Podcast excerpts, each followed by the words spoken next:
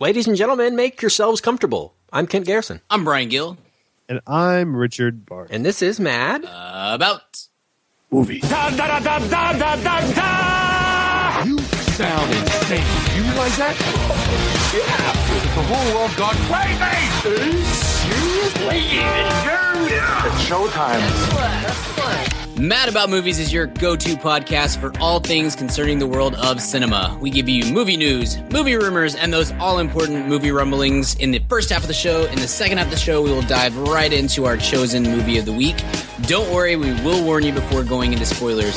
And stick around for the end of the show when we give you our weekly recommend, something you need to check out ASAP. Don't forget to connect with us on madaboutmoviespodcast.com. Give us a review on iTunes, send us an email, whatever you want to do. We'd love to hear from you. Richard, this week's movie of the week is what? This week's movie of the week is Shawn Levy's This Is Where I Leave You. Three months ago, I had a great job and a nice apartment, and I was in love with my wife. Hello. I imagine by now you are well into the excessive facial hair phase of your depression. It's not a good time, Wendy. Dad's dead. What? It's good to be back this week. It is. It's good to be on with you fellas Mm. for another fun-filled, jam-packed episode of the Mad About Movies podcast. How does it feel to be back in uh, an actual theater for another week? Feels pretty good. Felt pretty good. for me. No. I went to all of the movies this weekend. Yeah. I saw a Wow. bunch, a bunch you. of movies. So it felt good. It was nice to to actually have a reason to to go to the theater. Before we dive into our movie of the week, this is where I leave you, and a little bit of movie news. Brian, if you could give us a little Yeah. mini, uh, just tell us about your weekend in the theater. I know you did see all the new releases. Um, I this did, past yeah. week. So how was that?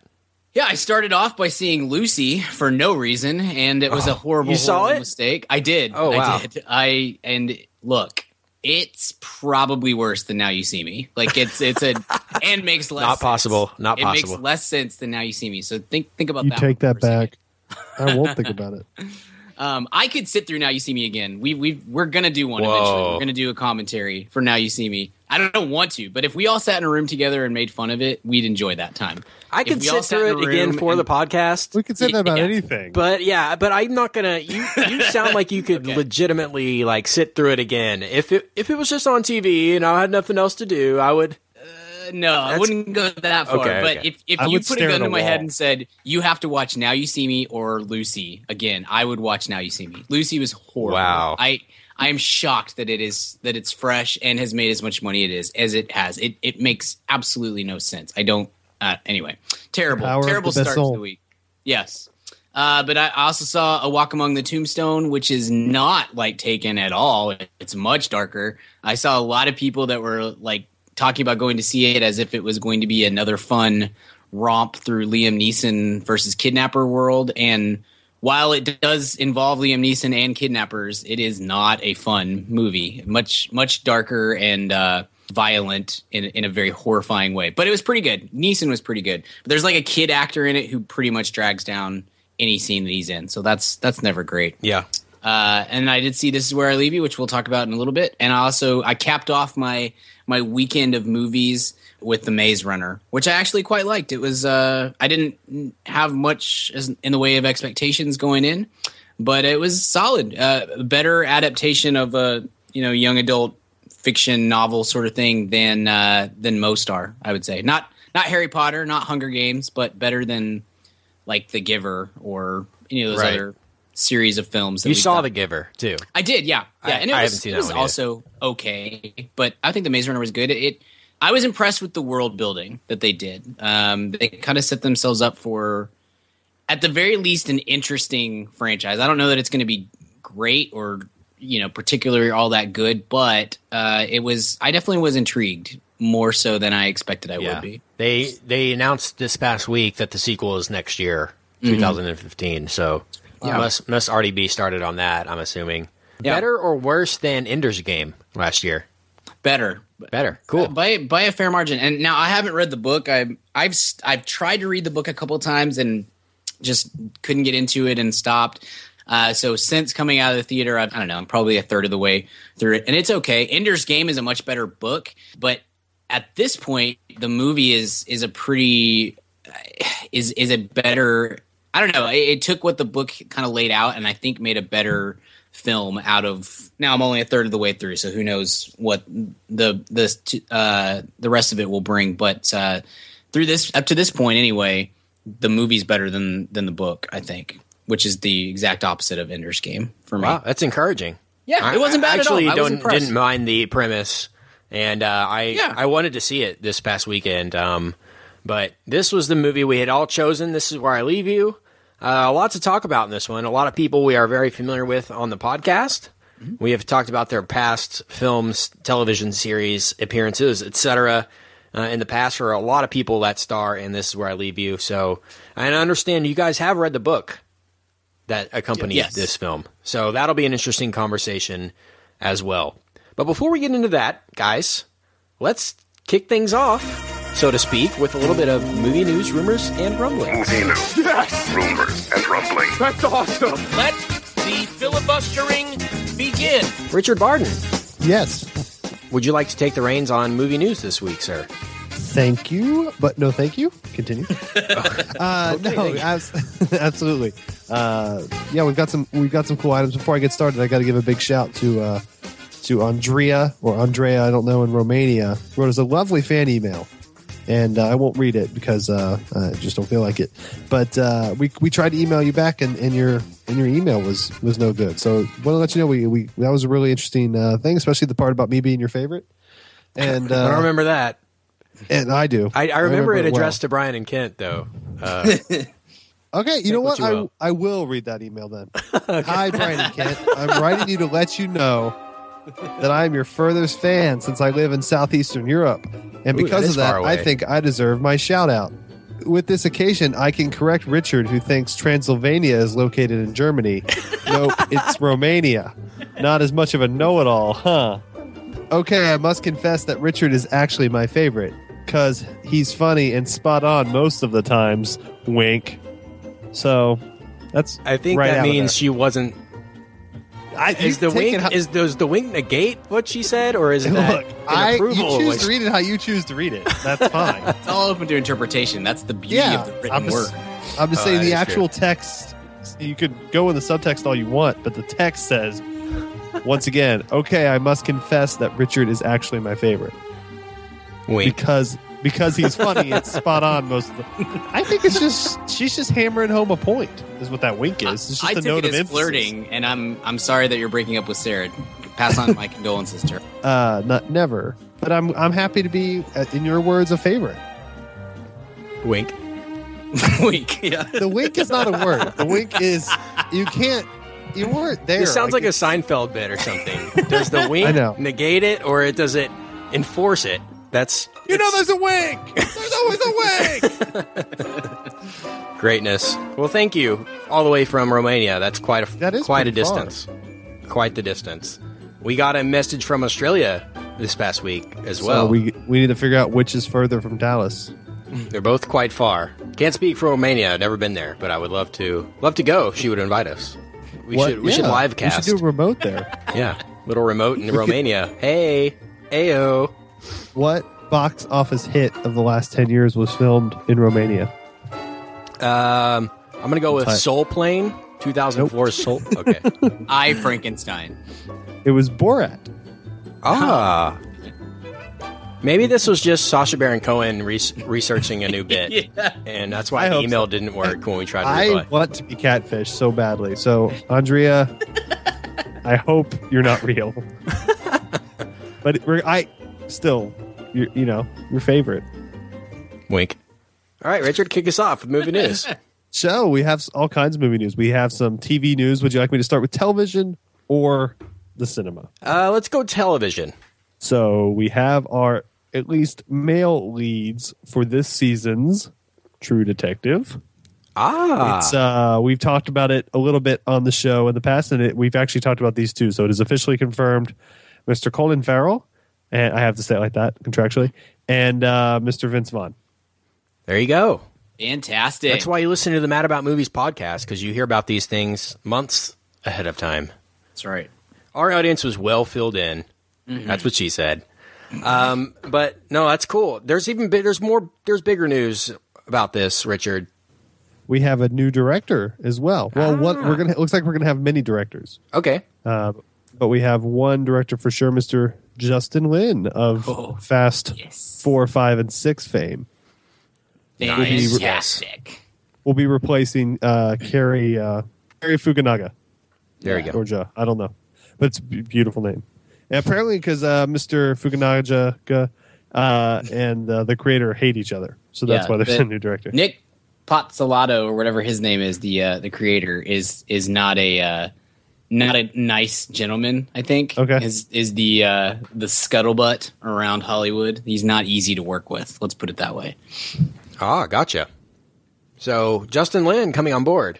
I'm pretty Yeah. excited Yeah. about that. We are That's awesome. We're big Justin Lin fans around here, if I right. remember correctly. It's been a while since we talked about Mr. Lin and what he's up to, but uh, this is this is right up our alley. I mean, could For sure. could there be a show that we'd rather have him do than this? No. Uh, I'm excited to see him do something with TV. This is it piques my interest more than Vince Vaughn is attached. You know, if it'll only be a few episodes, I wonder who else they're going to get. I'm assuming they can get a lot of big names now. Yeah, we'll see how that goes because I mean the first one obviously the entire season was directed by one guy, closer to a more traditional uh, cable series thing where you're going to have somebody direct to maybe three episodes and then somebody else step in and whatnot. So hopefully they can kind of continue to hold it all together as a you know a cohesive whole the way that first season is. Uh, but I don't. I'm. I feel pretty confident in that, and I am stoked about the the cast. I love Colin Farrell. I'm so excited to see him in this role. Yeah. and I think this is a smart. This is a really smart casting with with Vince Vaughn, especially in kind of a villainous role that uh, hopefully you know I'm, I'm imagining it's going to be kind of a little bit dark and creepy and and I think Vince Vaughn can do that yeah. quite well. Hopefully, as creepy as his turn and dark as his turn in Starsky and Hutch as a villain as Yeah. well. Exactly. Yeah. Another That's who I was thinking 2004 of, classic.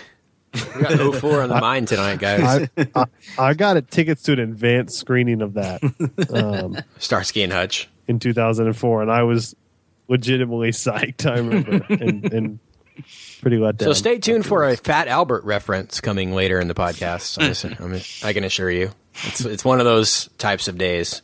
Uh, no, it's it's encouraging, and it's.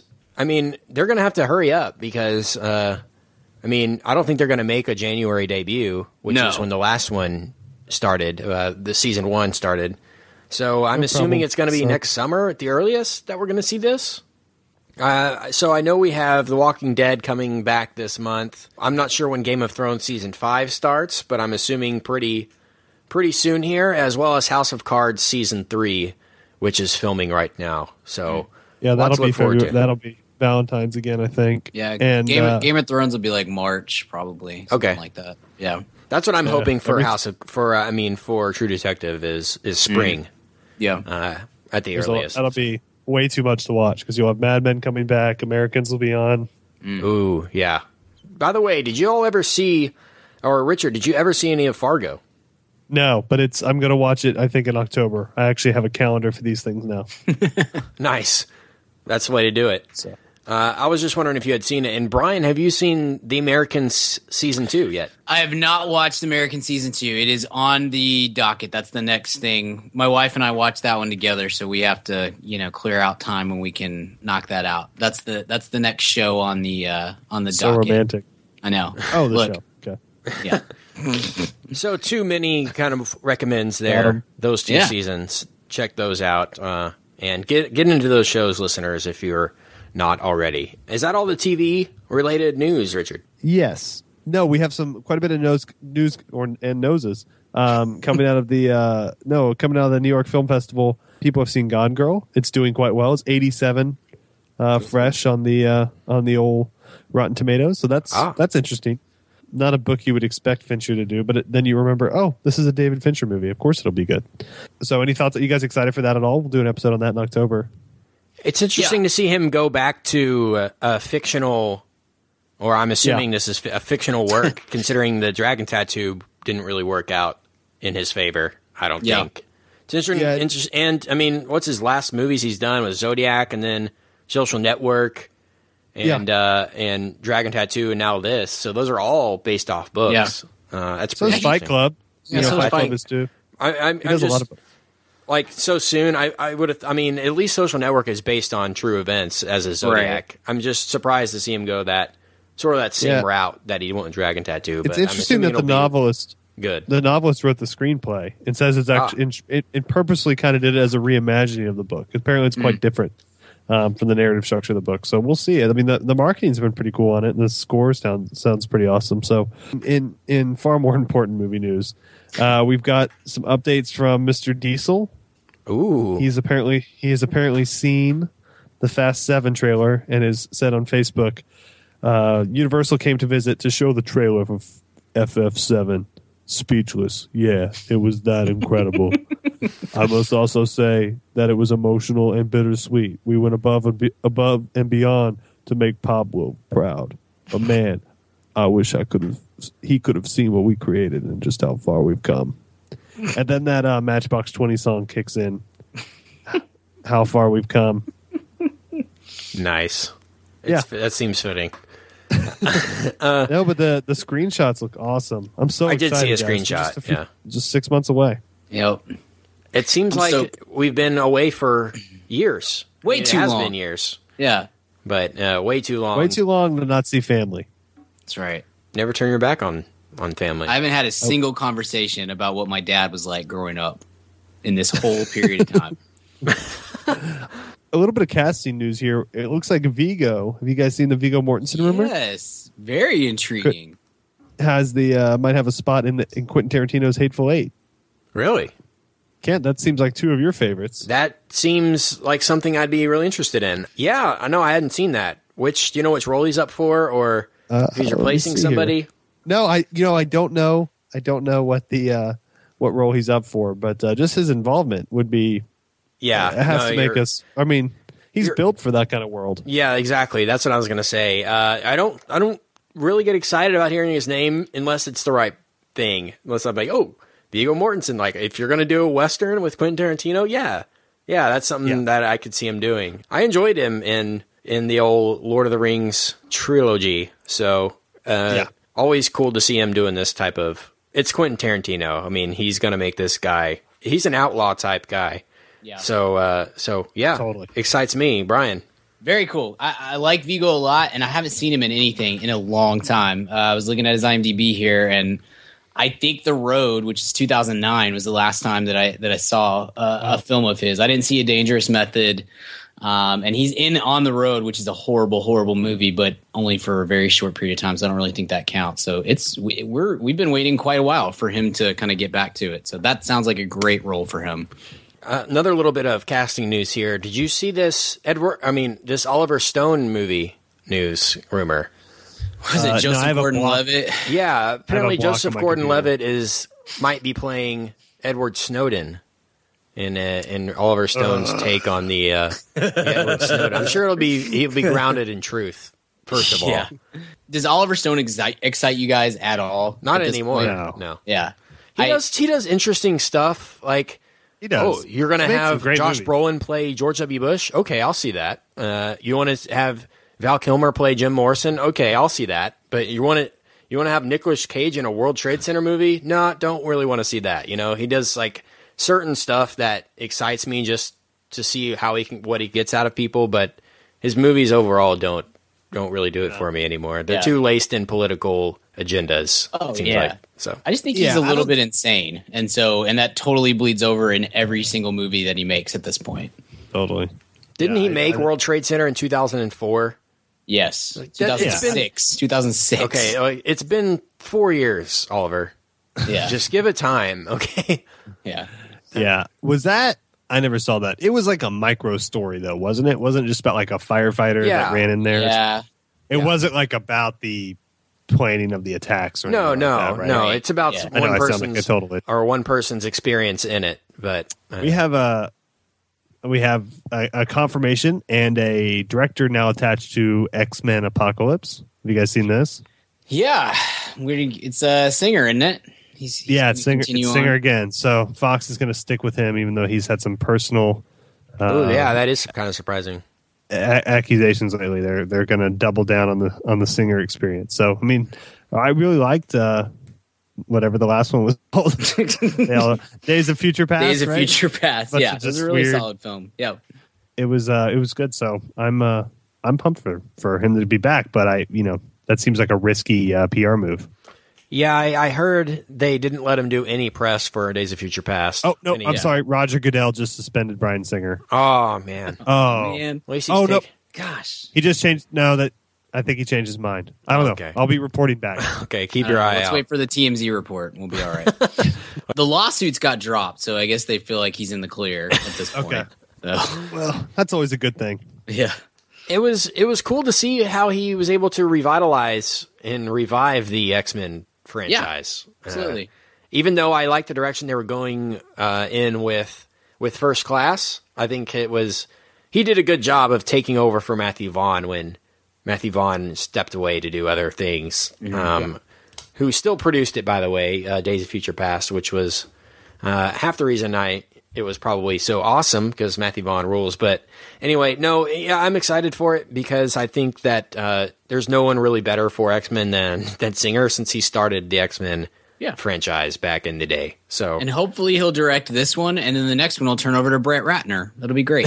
I the only reason they made Days of Future Past was to negate Ratner's movie. Yeah. Like story wise, they just negated the movie. Like, like yep. The best part about that is Ratner has no idea. Like he hasn't been to a movie since 2003. Totally doesn't care. So well, uh, he did have Chris Tucker in that one. he did have uh. Hercules this year, which I still sure have not did. Yeah. still have not seen. Unfortunately, You need to. I will. any other, any other movie news, Richard?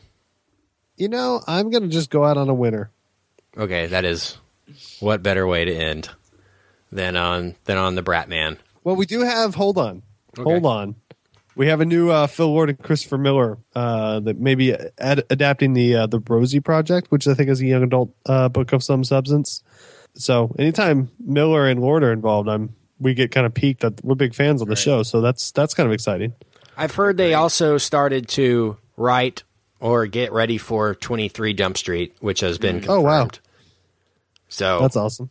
something that would excite you, I know, and uh, and me as well. I love 22. I was hoping they would make 23, but the way they ended 22 made it seem like they weren't going to do it. But uh, the money was just too Yeah. too good, I'm sure. You can't walk away from that. Hey, Not there's a all. new Marvel movie too. Did we talk about? Did we talk about Deadpool? I can't remember. Oh when yeah, it- when no, it we broke. didn't. That seemed like it was last week, like right after the show or something. But uh, Yeah. yeah, it looks like Marvel's going ahead with a Deadpool movie too in 2016, I believe, is when it'll it'll debut. So that's uh that could be quite interesting. That's a great character if they do it right. That's a really cool standalone superhero-y movie. Right. I would imagine it would be very dark. Like there's all this debate on whether it'll be PG-13 or or R. I saw Uh, that. I saw they were aiming for PG-13. Which, yeah, well, that, I mean that's the safe thing to do, right? I mean that's Right. like Marvel's Marvel's bit, but it might be more in keeping with that character to to roll a really like a, a much harder, uh, grittier film and, and and go for the R. But Yeah, they they released a little bit of test footage for this. Um, I think that Ryan Reynolds sourced himself and funded himself because he's the one who's been trying to sell this movie to the studio, or at least what he thinks he can do with the character. Uh, right, Well, test footage so is well. test footage is really cool, though. I will say, uh, he seems like the perfect person for this role, but it is quite strong with language and such. Uh, it's it's much more on the line of kick ass. Uh, speaking of Matthew Vaughn, than than something like they're doing now with Guardians or you know even the Avengers or something. But uh, it would be interesting to see them get Deadpool involved in the Avengers eventually, if that could could happen. But I think is, is a Warner Brothers?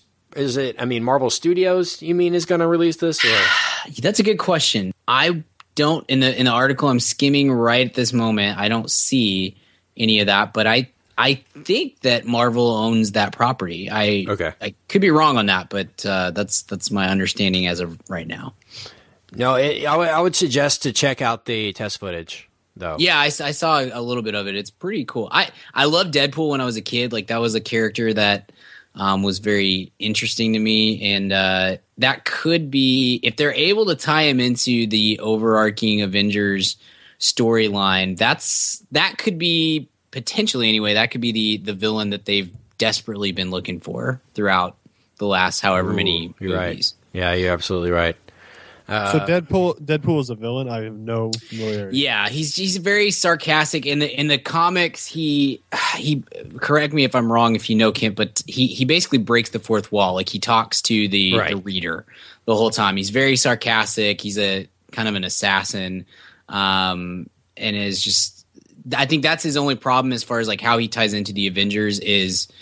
I think he's more on the line on the like the Batman sort of things rather than the like how how does Thor not just crush him with a hammer? Sort of, Yeah. you know, th- those questions could definitely come up. But I think he's an interesting enough character that you could get you could get a lot of life out of him in the overarching whole thing that they're doing, the whole universe.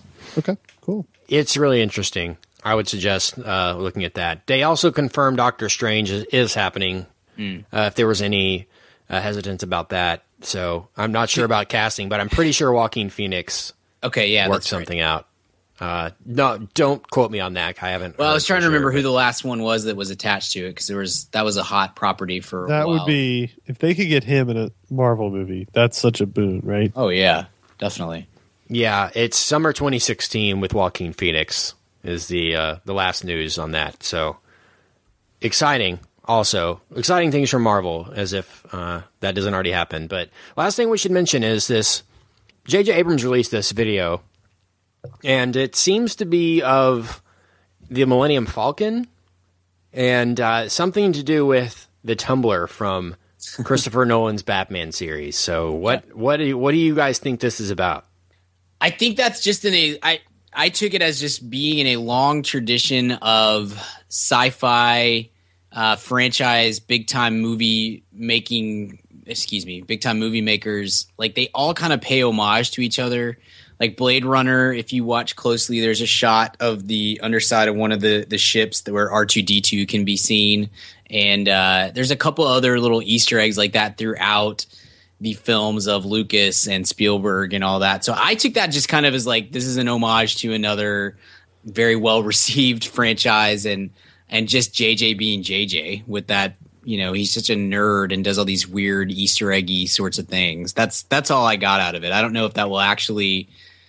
They've had a little we'll ever be battle with him and Zack. Snyder too, right? oh gosh. That is, I mean, they've been having a clip battle, is what I've heard, Okay. like with releases for their movies, like as a joke with each other. So some people have said that it was JJ like ribbing him a little bit by putting the Nolan Batmobile. okay. Um, I've heard Well, that then I like well. it even more then. yeah, but but unfortunately, they're it's a lot of it is friendly. He appears to like Zack, Oh. Zack Snyder. So There's always time for that to change. I thought it was more to do with somebody flew over the set in London and shot pictures of the Millennium Falcon, like the the set of it, uh, what they had built or whatever, and a couple other big sets. And I, this came out right after that, so I thought it was just they heard about the leaks, like, well, let's just make our own video, yeah, and, and build, at least release something official, so it's not just blurry pictures that are going around. And uh, and what they showed was really cool, just a full practical set of the uh, Millennium Falcon. So no telling how many Easter eggs are going to be in this movie. oh yeah. They're already giving them away uh, over a year in advance. So, uh, but it looks great. That's the first real footage we've seen from the set, other than a little bit of teaser with J.J. Abrams himself starring in it. So, first official set footage, I guess, a piece of set that we've seen. So. I guess it's going to be the next couple months. We'll start having we'll a start time, getting yeah. a lot of trailers, uh, sneak peeks, uh, character teasers, things like that coming out. So, all right, that's enough for movie news, guys. Let's move on and let's talk. This is where I leave you. Starting over is complicated, and you don't do complicated, Judd. You never have. Anything can happen. Anything happens all the time. Yeah! I'll let you two start things off. First of all, tell me about this book, uh, why you read it, when you read it, stuff like that. I guess you can compare a little bit of the movie to it, but let's keep movie general thoughts uh, general at this point in time. Save specifics for later, and of course, spoilers for a little bit later in this review. But Brian, uh, since you saw this first this weekend, what are your first thoughts of This Is Where I Leave You? Yeah, I finished the book like maybe two or three days before I saw the films. I just I just finished it. I had uh, seen the previews for this and was interested, and then a friend of mine uh, who who is an avid reader uh, suggested it and, and gave me a copy to to read, and uh, and I did, and and uh, I, I very much enjoyed the book. It's a it's a really authentic piece of work, I think, and uh, it it's very very honest and very it puts a lot of very difficult situations and and tries to play them as comedy, but I don't think it does it in an inappropriate way or or even in a way that um, undercuts the like the grief of the whole the whole thing. And so uh, it, it as somebody who has who has gone through a divorce and has gone through a miscarriage and stuff like that this was a book that uh, just kind of like broke me. Like i got two or three chapters in and i just had to put it down for a couple of days because i was just sitting in my office at one o'clock in the morning weeping which i was totally not expecting at all. Uh, but it had a very realistic portrayal of all these sorts of life events that are horrible and and tragic and all that sort of stuff. Uh, so, it's, but it's got a great story, and the characters are, I feel like, very very well defined and well written. Um, and the film doesn't. I'll save all my most of my film thoughts for the end. That, but beyond just saying, um, somewhere in there, I think I think somewhere in this is where I leave you the film mostly from the the hints of the book that make it into the film are there's something in there that's really really good. And i just think it's kind of muddled and doesn't it never quite gets to the point where you can look past all of the poor filmmaking decisions and whatnot for me personally. Uh, but the book is great. And i would i would definitely recommend that to just about anyone. And uh, I think the movie's going to end up being a pretty good discussion. I don't know. I don't know how you guys felt, but Richard, you read the Yeah. book quite a long time ago. I, I, I think, if, if, if I remember correctly. And- Yeah, I mean, Brian, I don't even know if you and I have talked about this. I hate talking about this, but uh, you know, I, I picked up this book. I was working in the bookstore at the time, and it was it was a uh, a uh, a pretty. The paperback had just come out. and It was nice looking, and Mhm. uh, we had it on a lot of tables, and uh, just the the gr- the graphic of it kind of made me pick it up. So I picked it up and read the first couple pages of it, like on a break or something, and uh, or let's not joke around while I was supposed to be working, and uh, read a couple minutes of it and uh, liked it. So I brought it home, was reading it one night, put it down for a couple minutes, and then got a call that my mom was being rushed to the hospital, and then like uh, about two weeks later, my mother passed away, and I was reading this book the whole time. So I have this weird, uh, probably, probably, yeah, great choice, Richard. Yeah. Um, yeah.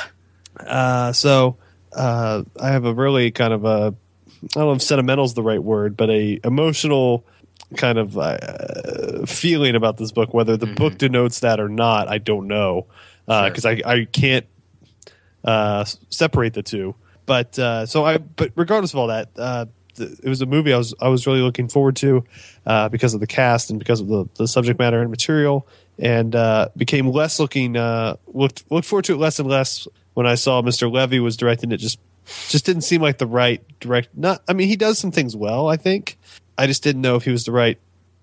I get why he would want to do it because it's kind of similar territory than he's done, but just a lot darker and more adult.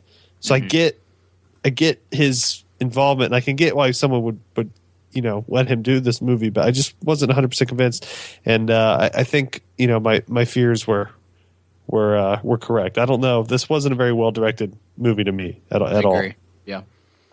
Sure. Yeah, it must be a lot harder for y'all to to have seen this, knowing how much you were affected by the the uh, the book. Sure. I didn't have that, so I went on this.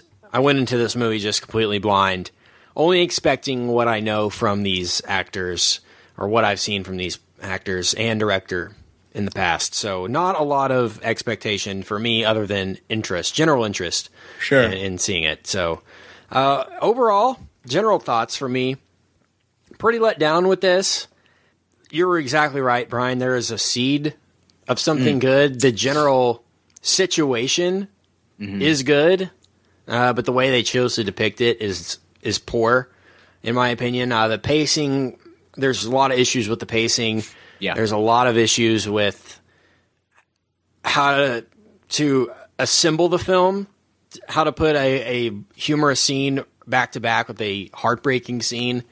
Uh, didn't work for me in a lot of places too. It uh, it didn't flow well at all, and that I mean that goes back to the pacing. But I think just general assembly of of the storyline was was sloppy. And it's interesting to see because the director, or I mean, the the writer of the novel is the same person who did the screenplay. Jonathan Tropper is his name, and I was just interesting interested to know, in your opinion, and you you and uh, Richard, in y'all's opinion, how did this compare to the book story wise? Not necessarily how does this work as a movie, but you know what I mean? Like how Sure. similar is what happens then with the book without, you know, of course, giving spoilers, but It, it's very similar, and I think that's almost to its detriment.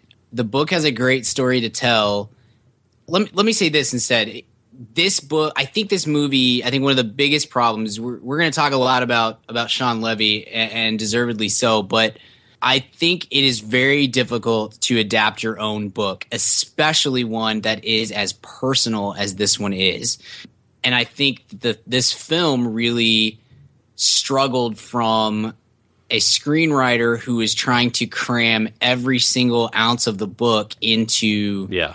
into the film and that leads to you mentioned the pacing issues i usually put pacing completely on the on the director if there's a if it good or bad you you are in charge of that in this case i'm going to kind of split the the uh the grade almost because I really felt like this is the script. If I if I read the script and compared it to the book, it would be like uh, like literally trying to cram a 400 page book into into a, a two hour or really not even a two hour movie. It was like an hour and 45 minutes or something. Um, and that to me it is where you get a lot of these issues that come up throughout where I to me when I was sitting and watching it, I just kept saying to myself, like as we were going into all these situations that I knew were coming because of having read the book, it felt like it was working too hard to get to each of these spots rather than like just pick a few and let it breathe. I kept saying to myself, let it breathe, let it breathe. And nope, nope, Yeah. we're just going to rush through it. We're going to rush through everything. And I think that stripped it of some of its emotional weight um, because this really is this is a this is not an easy book to read and it's a it's a story that is heartbreaking and beautiful at the same time um, and some of, I think if you would have like said we're gonna we're gonna take the three or four biggest points within this book and make that the film then I think it works a little better than trying to go point to point to point to point throughout the whole thing. Yeah, Richard, I was just asking Brian, how does this how does the book compare to the movie story wise? Does it do a good job of depicting what's in the book? Yeah, it's not really to me. It's not really one of those books that you know. I feel like they left anything out. I mm-hmm. just, I just don't really, I, I don't really see the stuff they left in was just kind of poorly done. It, it lacked. It was, it was, it was not sentimental enough when it needed to be, and it was overly sem- sentimental when it didn't need to be. It just kind of tonally was was wrong. I thought, I, it, and and and I honestly. I don't know what it was because the script was not perfect. I had a lot of issues with the script, but it just it on the surface the script wasn't bad. It's just kind of what got to the screen was just it didn't have a whole lot of heart to it. I didn't feel like, or if it did, it was like really forcing the heart down your throat. Sure. My main issue with this, let's get into specific issues now. My main problem with it is I didn't know whether to laugh or cry. Yeah, 90% of the time. It's summarized perfectly Jane Fonda's character when when Bateman's character Judd gets to the funeral of their uh, of his father of her late husband. He's just he's just looking at the grave and she says it's okay to cry or laugh. There is no correct response. Sure, yeah. And I was like, that is this movie. I can already Yeah, tell that yeah. this is his entire movie. I, I just couldn't tell whether they were saying things to be funny or if they were saying things because this is how sad my life is at this point. Some of it's borderline inappropriate. I don't know about specifics if it was in the book or not, but there are some scenes I'm just like, how is this? How was this even in the novel? This seems like uh, just the director going crazy here. Uh, specifically, the stuff with the potty training. Was that in the wasn't book? no. Okay, There was uh, one, I think one scene maybe Richard. I don't know if you. yeah. I didn't. I mean, it's been a while for me, but Yeah, I think there was one early scene with something similar to kind of what happened, but but after that, it wasn't. I don't think it was a part of the the book. Yeah, it's just But I think that was Shawn Levy there. You know, like that was very very Shawn Levy ish. Like okay. you know, now, first, poop, we're going to you know? talk about how to split up our father's fortune, And the next Sure. scene, someone's throwing poo at us. Yeah. It's just like, what is it happening right Yeah. now? Classic cheaper by the dozen humor. Yeah, I know. It just some parts had the tone of, let's say, Shawn Levy's other work, The Internship. Uh, Sure, it's the sure. tone of The Internship, trying to be Little Miss Sunshine. Yeah. It just didn't work for me uh, on that level. I just couldn't tell what it was trying to be tone wise. Uh, it says here comedy drama.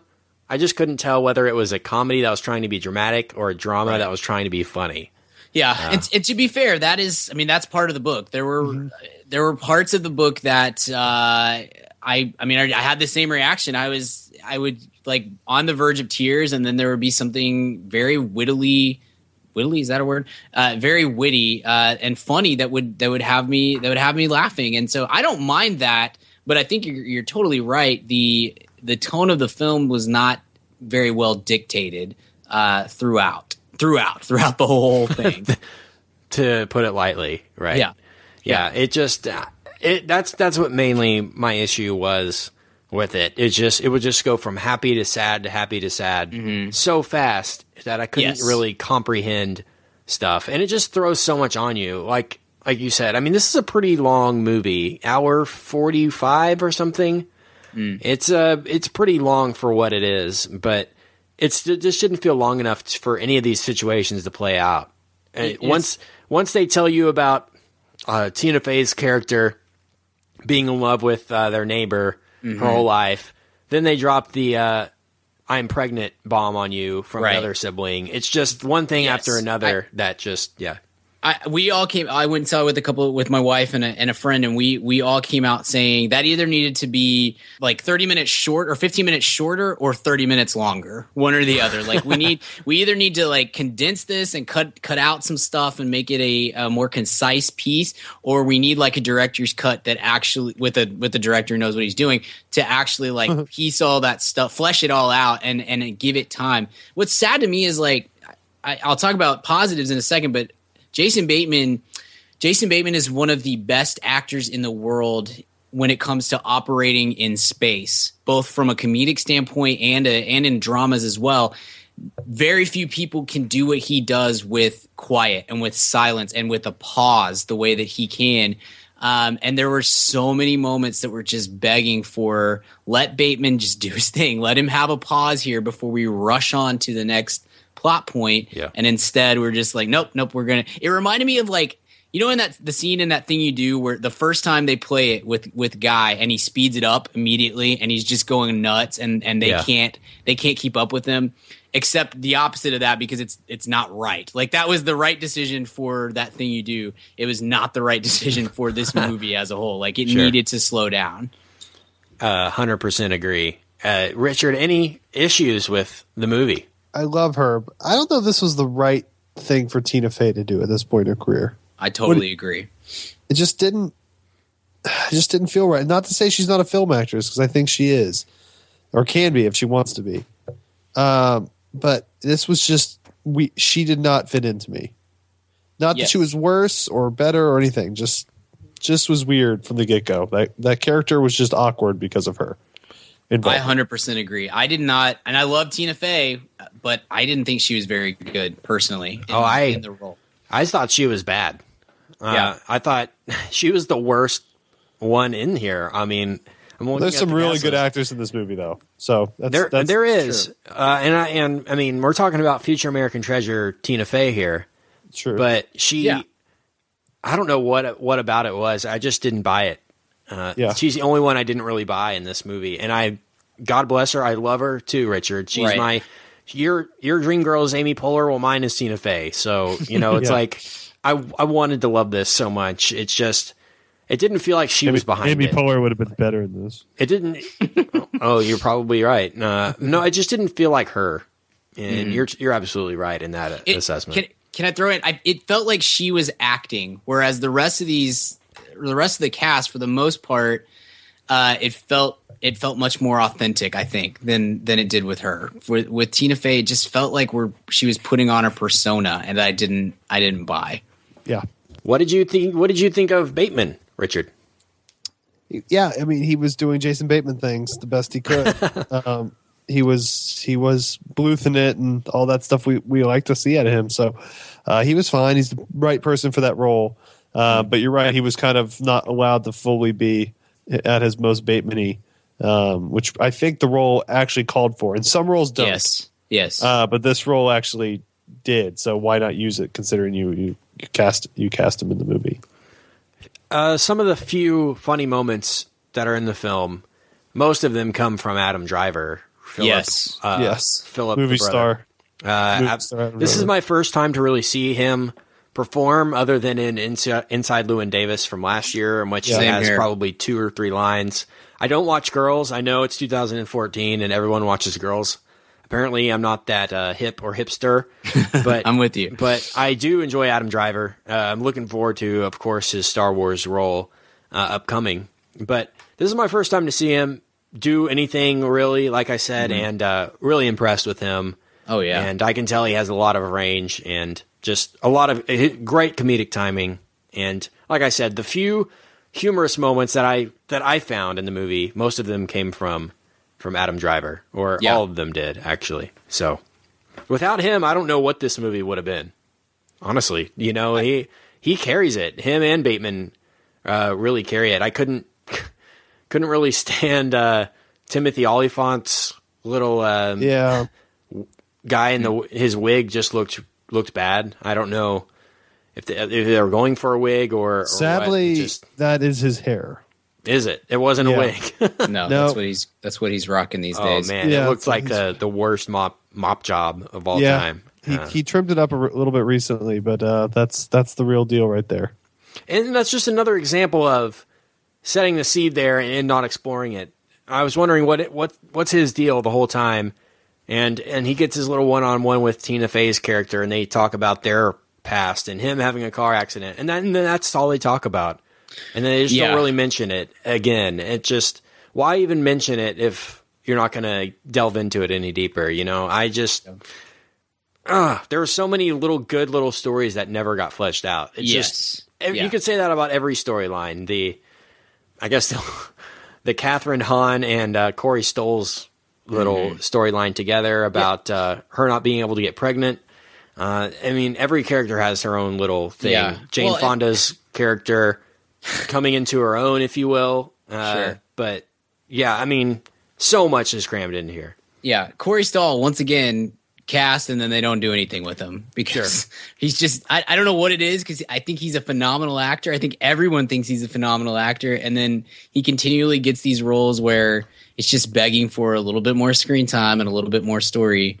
Um, yeah, you're right. They there's a lot of storylines coming directly from the book that either needed to be cut or they needed to be given their the, their due. I thought Timothy personally, I thought Timothy Olyphant was really good in his role, but he's on screen for like three minutes, and that's not enough. I just- to really yeah. get Can't- what's happening. I just couldn't there. tell what they were Yeah, who that guy yeah. was, what he was doing there. Yeah, and and, I never found out well. other than in Yeah. one little.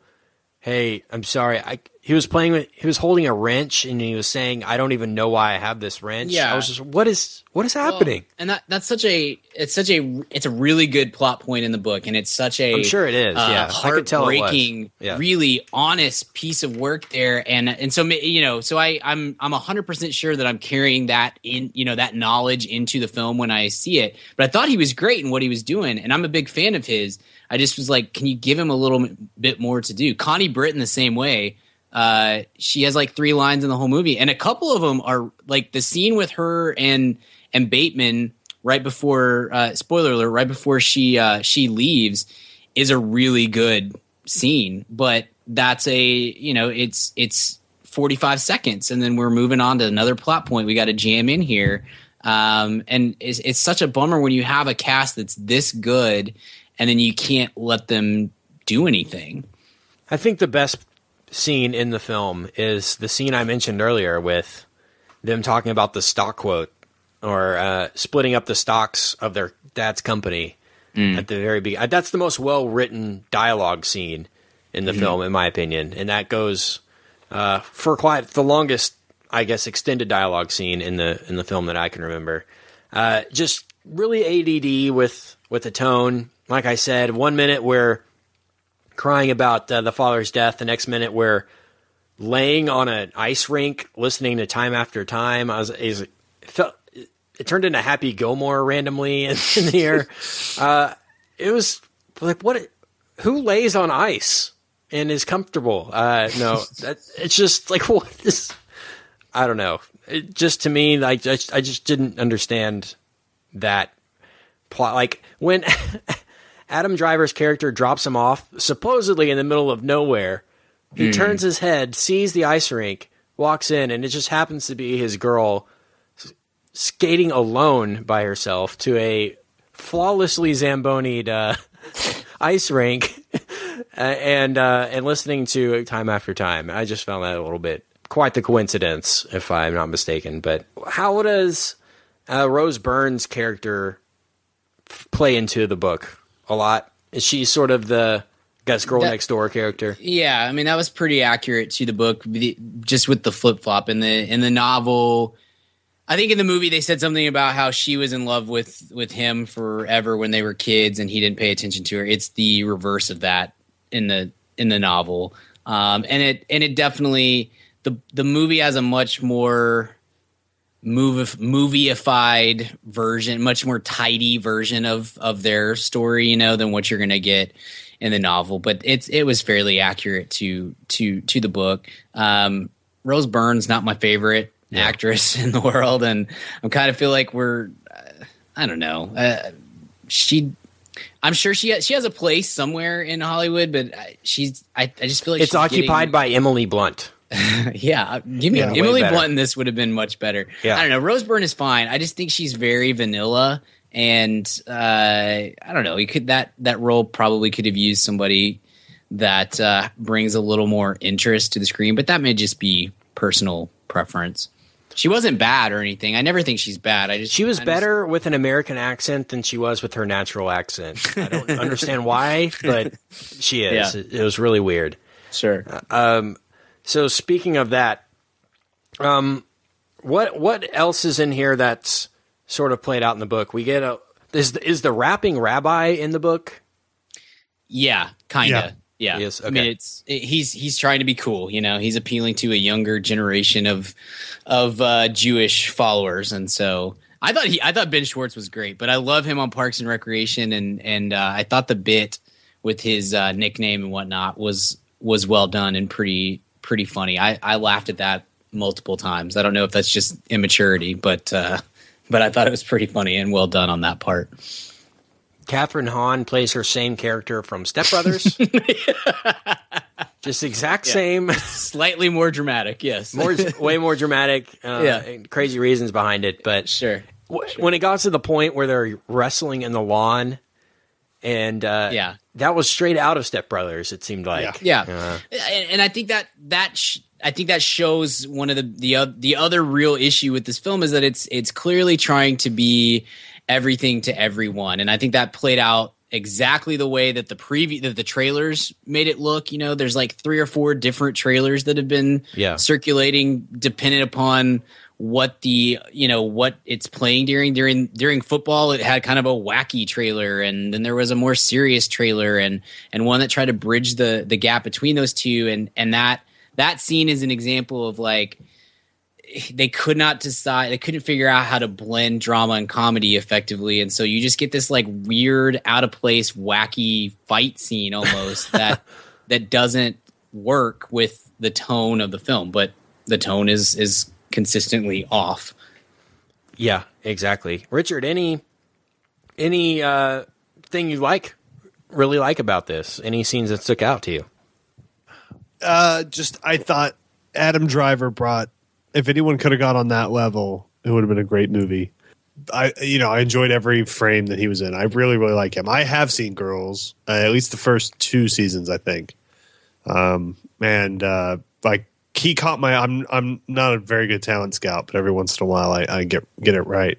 And uh, he caught my eye pretty early on as just a really charismatic, in a really weird way, uh, kind of like a, a young Depp in a way. Um, performant, performer. he was wearing And, face uh, paint and he showed us, it's weird yeah, uh, and, and just hundreds of thousands of kerchiefs. But he's he. This was, but this was something I, I hadn't seen out of him uh, this type of performance was kind of new out of his toolbox, and uh, and it was awesome. So he's great, man. So yes, every moment of him. A lot of Bateman stuff was good. Uh, yeah, uh, Rose Byrne's the same for me, Brian. Like I, I she's uh, not. We talked sure about she's her in. Neighbors. Remember Neighbors? She was in that Yeah, Yeah. as well. I feel like she was just built to be um, medium in every Yeah. possible category. She's never ever bad though, so that's a compliment. I've made one today. Sure. Uh, so no, but it was it was in terms of the book. You know, the book is is really it's really it knows when to get in and out of moments very well, and it's very well thought out in terms of outlining.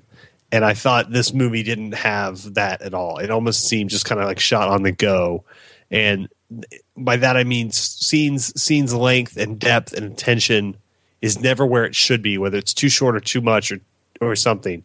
Um, and I, I just don't think this was outlined as, as well as the book was, which which is a shame. Right. Most intriguing storyline for me was the Jason Bateman and Abigail Spencer storyline, or the storyline with him and his estranged wife, and uh, and her um, revelation that she is in fact pregnant uh, in the middle of the film. So that was my the storyline I was most interested in. Did you find that in the book? That's the most uh, central storyline, or does it revolve more around the death of the father and the family than his sort of his individual life? Does that make sense? it, you know, Bate, uh, Judd is the main character of the book in every sense of the word, and so it kind of juggles back and forth between his issues with his father and sitting Shiva and dealing with his family, and then back to his wife slash possibly soon to be ex wife, and then back to his relationship with um, with Penny. It kind of it juggles those three. I don't know that you could necessarily say one aspect of those three things is the main central plot focus of the book. It, but it does a much better job. The book does a much better job of of juggling those things. I think. That was my favorite storyline. Of they should have concentrated more on that storyline and less on Alice Altman trying to get pregnant by any means possible. Another the scene that I'm, I was referring to earlier, the scene where the baby monitor is left in the party. Yeah. Uh, why do we need that? I don't. I- You could you could go about doing that in a different way or in a less outrageous way than it happened. Uh, yeah, but and that one was one that like it felt like Bateman was trying to do something different, and the rest of the the, the film was like, nope, we're gonna go this direction instead. I, I don't know. He, he had kind of like this quiet, reserved demeanor, but and that that worked quite well. And then the other, I don't know, the rest of it was was going a different direction. We should say though, uh, while we, you know, we crack on on Levy, this was written by the screenplay was written by the uh, the author of the book. Right. So Right. so we can't throw it totally on him. But there was a lot I liked about the screenplay, like I said, but there was just something weird about it, something soulless about it in a weird way. Does this fall into the category of never should have been made into a movie? Like the say Not the Great really. Gatsby was last Yeah. year. You can't just you No. really just can't do it justice. You can do this justice, I think. Yeah. Yeah, I think you can, but it, it, it probably needed it probably needed to be a straight indie film uh, made on like a two million dollar budget. who should have directed this? Who who would have been the right? Um, man, that's a good question. Not Shawn Levy. Um, yeah.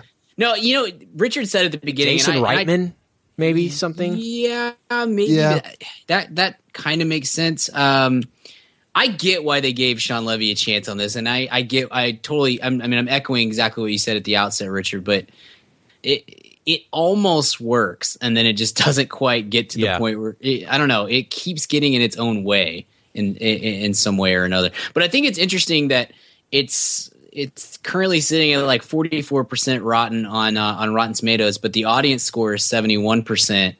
And I think that makes sense to me because I, I had trouble even like grading it because from a filmmaking standpoint, all the stuff we've talked about is like this is not good. Like you're not doing you're not making a film the way that you're supposed to make a film.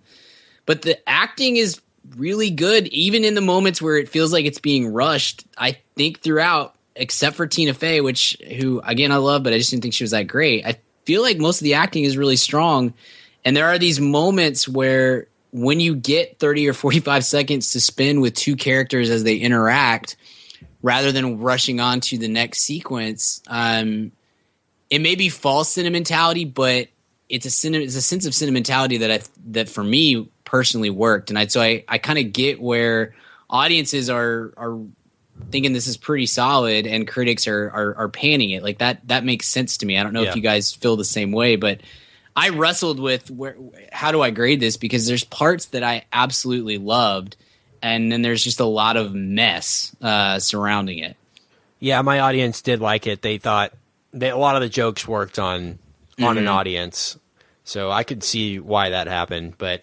filmmaking technique was bad. Yeah, I just, agree. Just just straight up bad. Uh, there were some bad performances, mainly uh, some Tina Fey's story about throwing the baseball at the roof or something and knocking her dad off the roof. It just it you could tell she was reading lines there. You were exactly right, Richard, when you said it just didn't feel like her. It didn't feel natural for her. But uh, let's go ahead and give grades, guys. I'm going to give This Is Where I Leave You a straight C.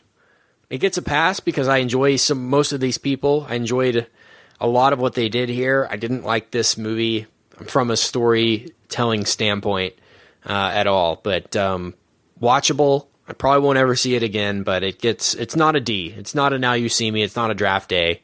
It's slightly better than that in in my opinion. So C. Ryan.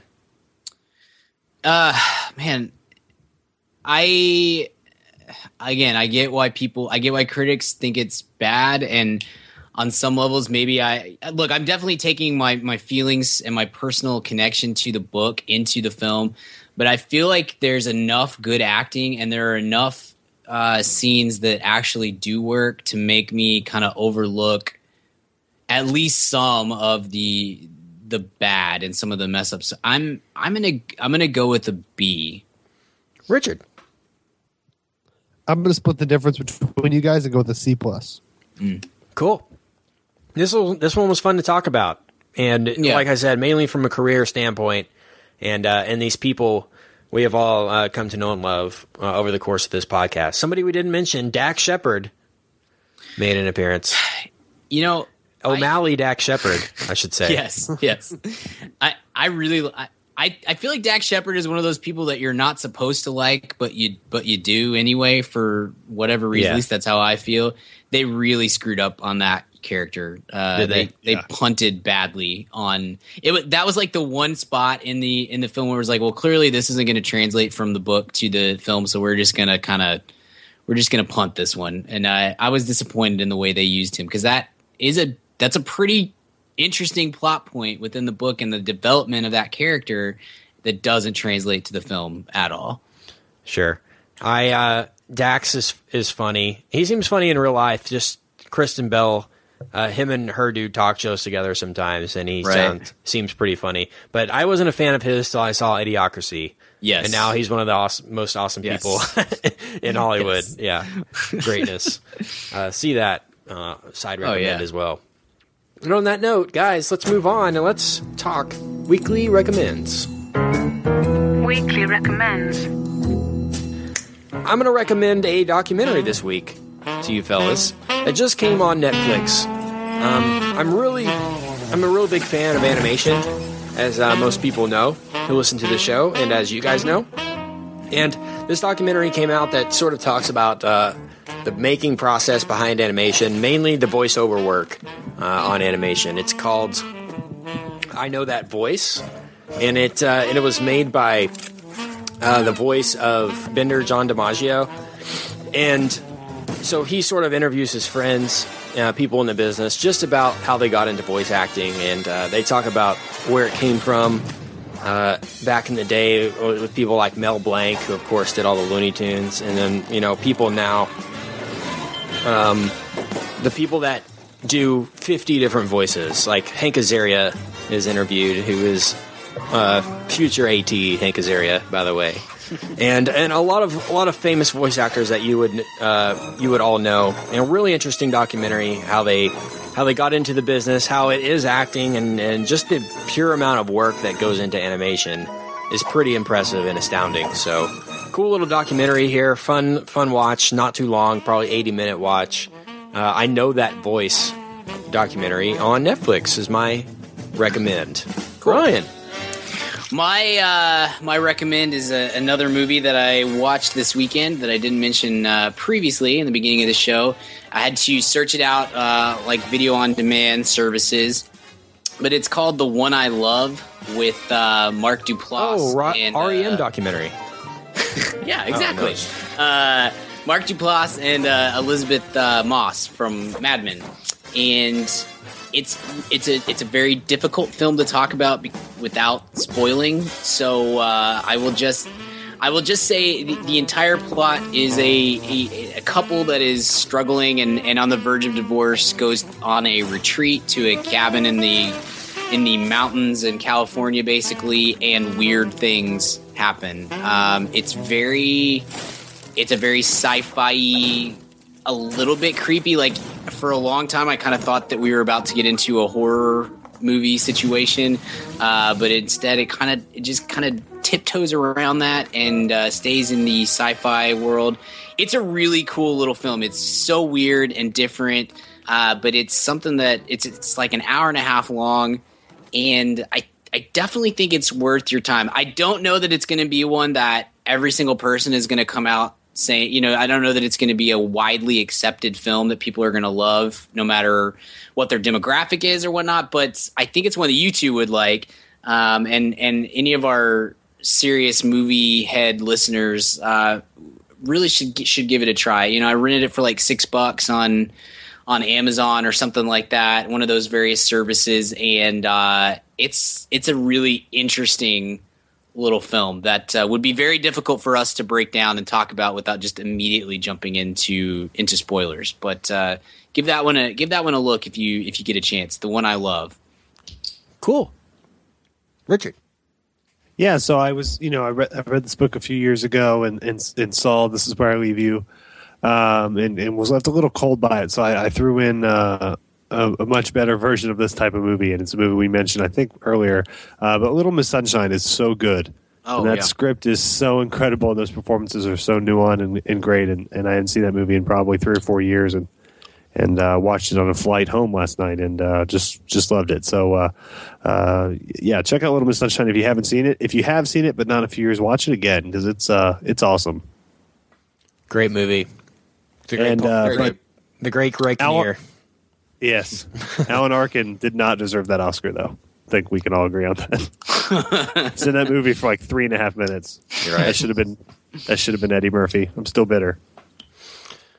It's okay. Someday the uh, Norbit will see its day in the sunrise. uh, hopefully, go on one, my tombstone. one day it gets the recognition it, it uh, so uh, so Richly duly and richly deserves. Great recommend, Richard. I will uh, have to go back and watch that again. I, I this movie reminded me a lot of it or what it was going for. So uh, cool, cool recommend, uh, timely recommend. And Brian, Thank where can you. I find you on the internet? You can find me on Twitter at bgill12. and you can find my writing at canbabiesdrinkredbull.com. Richard, where can we find you?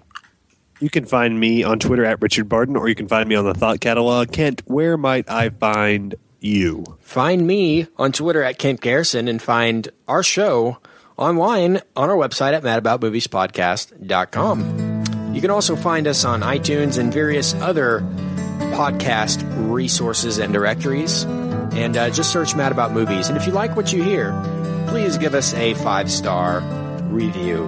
And on that note, fellas, until next time, This is where I leave you. Baby, baby, I'm gonna leave you.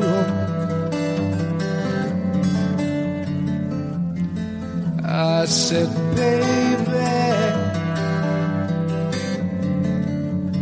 you know I'm gonna leave.